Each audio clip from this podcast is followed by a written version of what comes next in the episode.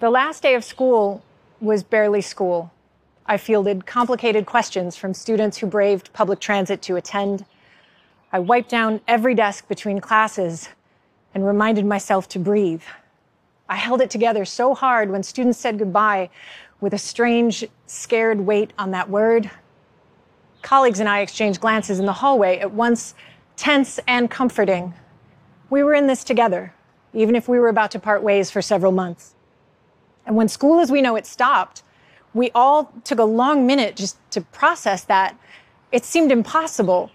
400,000 students in Chicago now needed to learn from home, and we would need to make that happen, both as the third largest school district in the country and as the human beings who constitute it. But the seemingly impossible keeps becoming reality really fast lately. So teachers jumped and adapted. We learned to host online meetings. We hung whiteboards on our living room walls. Many teachers struggled just reaching out to see if their students were all right. And in addition to make, making remote learning plausible, teachers have also been organizing food drives and uh, housing resources. They have made and donated masks by the thousands, and they've never stopped reaching out. But this isn't new. This isn't dramatic heroism in the face of a pandemic. This is teaching. This is being invested in our communities. As parents, we've had to adapt too, because our working lives and our family lives and our mental health have all collided and coagulated. Well intentioned color coded schedules speckled the internet. Everyone has cried at the kitchen table at least once, some of us several times. And then there are the students. I've seen students participate in class from the break room at work where they are frontline for minimum wage to help their families. They've attended a makeshift funeral in the morning and a Google Meet in the afternoon. They are childcare providers. They are experiencing housing insecurity. They are scared. They are stressed. And they are children. When my son's teacher asked a screen full of nine year olds if everybody was okay, it almost broke me. How are you? What do you need? Is your family safe? School without school has been traumatic. It's been makeshift. It's been messy. Parents, teachers, and students have fumbled with tech, fumbled even more with expectations. And we've lost so much. But maybe, just maybe, stripped bare like it's been, we can see more. When words like rigor, grit, and a half dozen other educational hashtags don't seem to matter, we can see what's in front of us with new clarity. And that includes the gaps, the inequities, the failures. They're all heightened. But so are the successes. So, what's working? What do kids need from their schools? And what do we really mean when we discuss, frame, and fund education? Well, as both a parent and a teacher, I keep coming back to four big ideas. None of them are new, all of them are necessary. And in them, I'm hoping other parents, other teachers, and students will hear echoes of their experiences and outlines of what's possible. We can and we must engage parents, demand equity, support the whole student, and rethink assessment. First and foremost, engaging the parents. Historically, we've isolated parents and teachers, schools, and neighborhoods. We say otherwise, but the influential forces in a kid's life rarely intersect with any depth. We have parent teacher conferences, a STEM night, a bake sale we all immediately regret agreeing to do. But the parents are here now, every day, inadvertently eavesdropping on class because we're also making lunch or sharing a workspace. We are tutors. We are co teachers. We are all relearning algebra. And it's awkward, but maybe it's exactly what we needed because parents are seeing how school happens or doesn't, what excites their kids and what shuts them down, whether there's a rubric for it or not and we're watching our kids learn empathy and balance and time management and tree climbing and introspection and the value of a little bit of boredom. We might not want this to last, but we can learn from it. We can keep parents engaged beyond bake sales. We can take this time and ask parents what they and their kids need. Ask again. Ask in every language. Ask the parents who haven't been able to engage with their children's remote learning. Meet parents where they are, and many will tell you they need us to prioritize their children's wellness, support diverse learners, protect neighborhoods from housing instability and attacks on immigrant communities.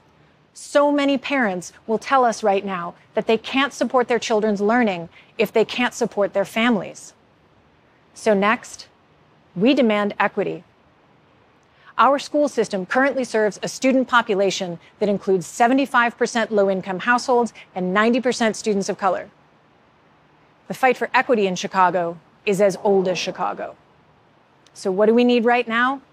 For starters, we need equal tech infrastructure for all. This isn't an option anymore. We have to close the tech gap.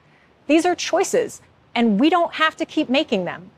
We can refuse the isolation and competition for resources that pit schools and neighborhoods against one another, get rid of rating systems and budgeting formulas that punish kids for their zip codes in a city that's been segregated since its inception. The fight for equity in Chicago did not become life or death in a pandemic. It's been life or death for a long time now.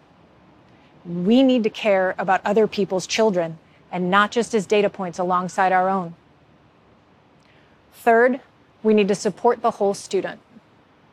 As much as parents might be exhausted by remote learning and can't wait to get the kids back to school, or teachers can't wait to get back into our classrooms and do some real teaching, chances are the kids miss the playground more than the classroom, the activities as much as the academics, that social emotional piece that forms the core of human learning.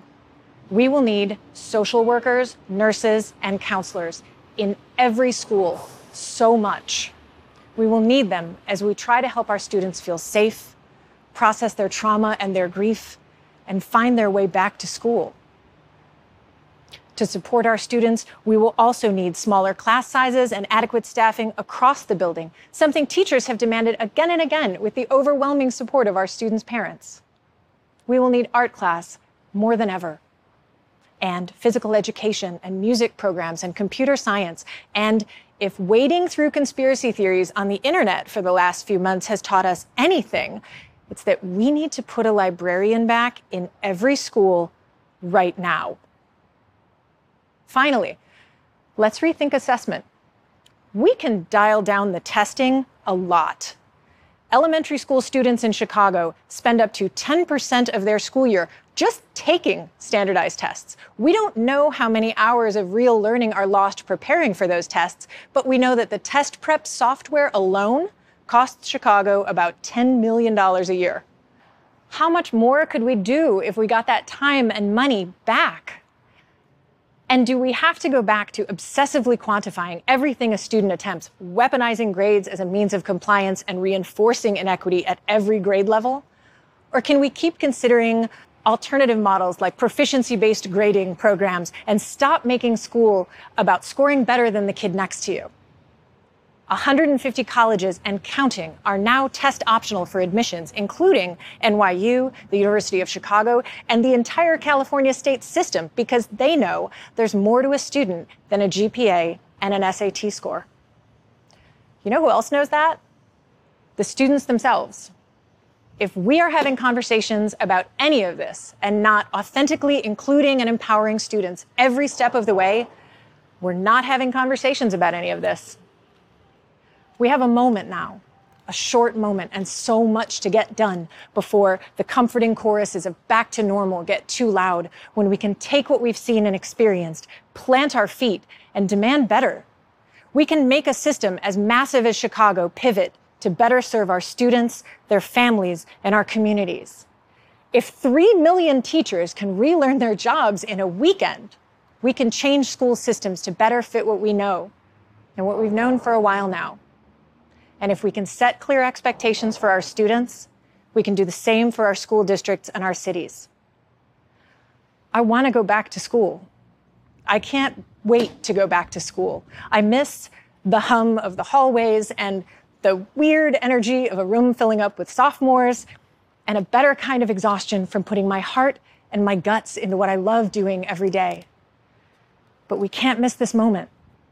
We can't let go of the mantra that we are in this together. So don't tell us what is or isn't possible. Don't tell us it's too hard or too expensive or too aggressive. It's been our job since the start of this pandemic. No, it's been our job since always to make what seems impossible really happen. And when the stakes are this high and the evidence is this clear, it's our only option.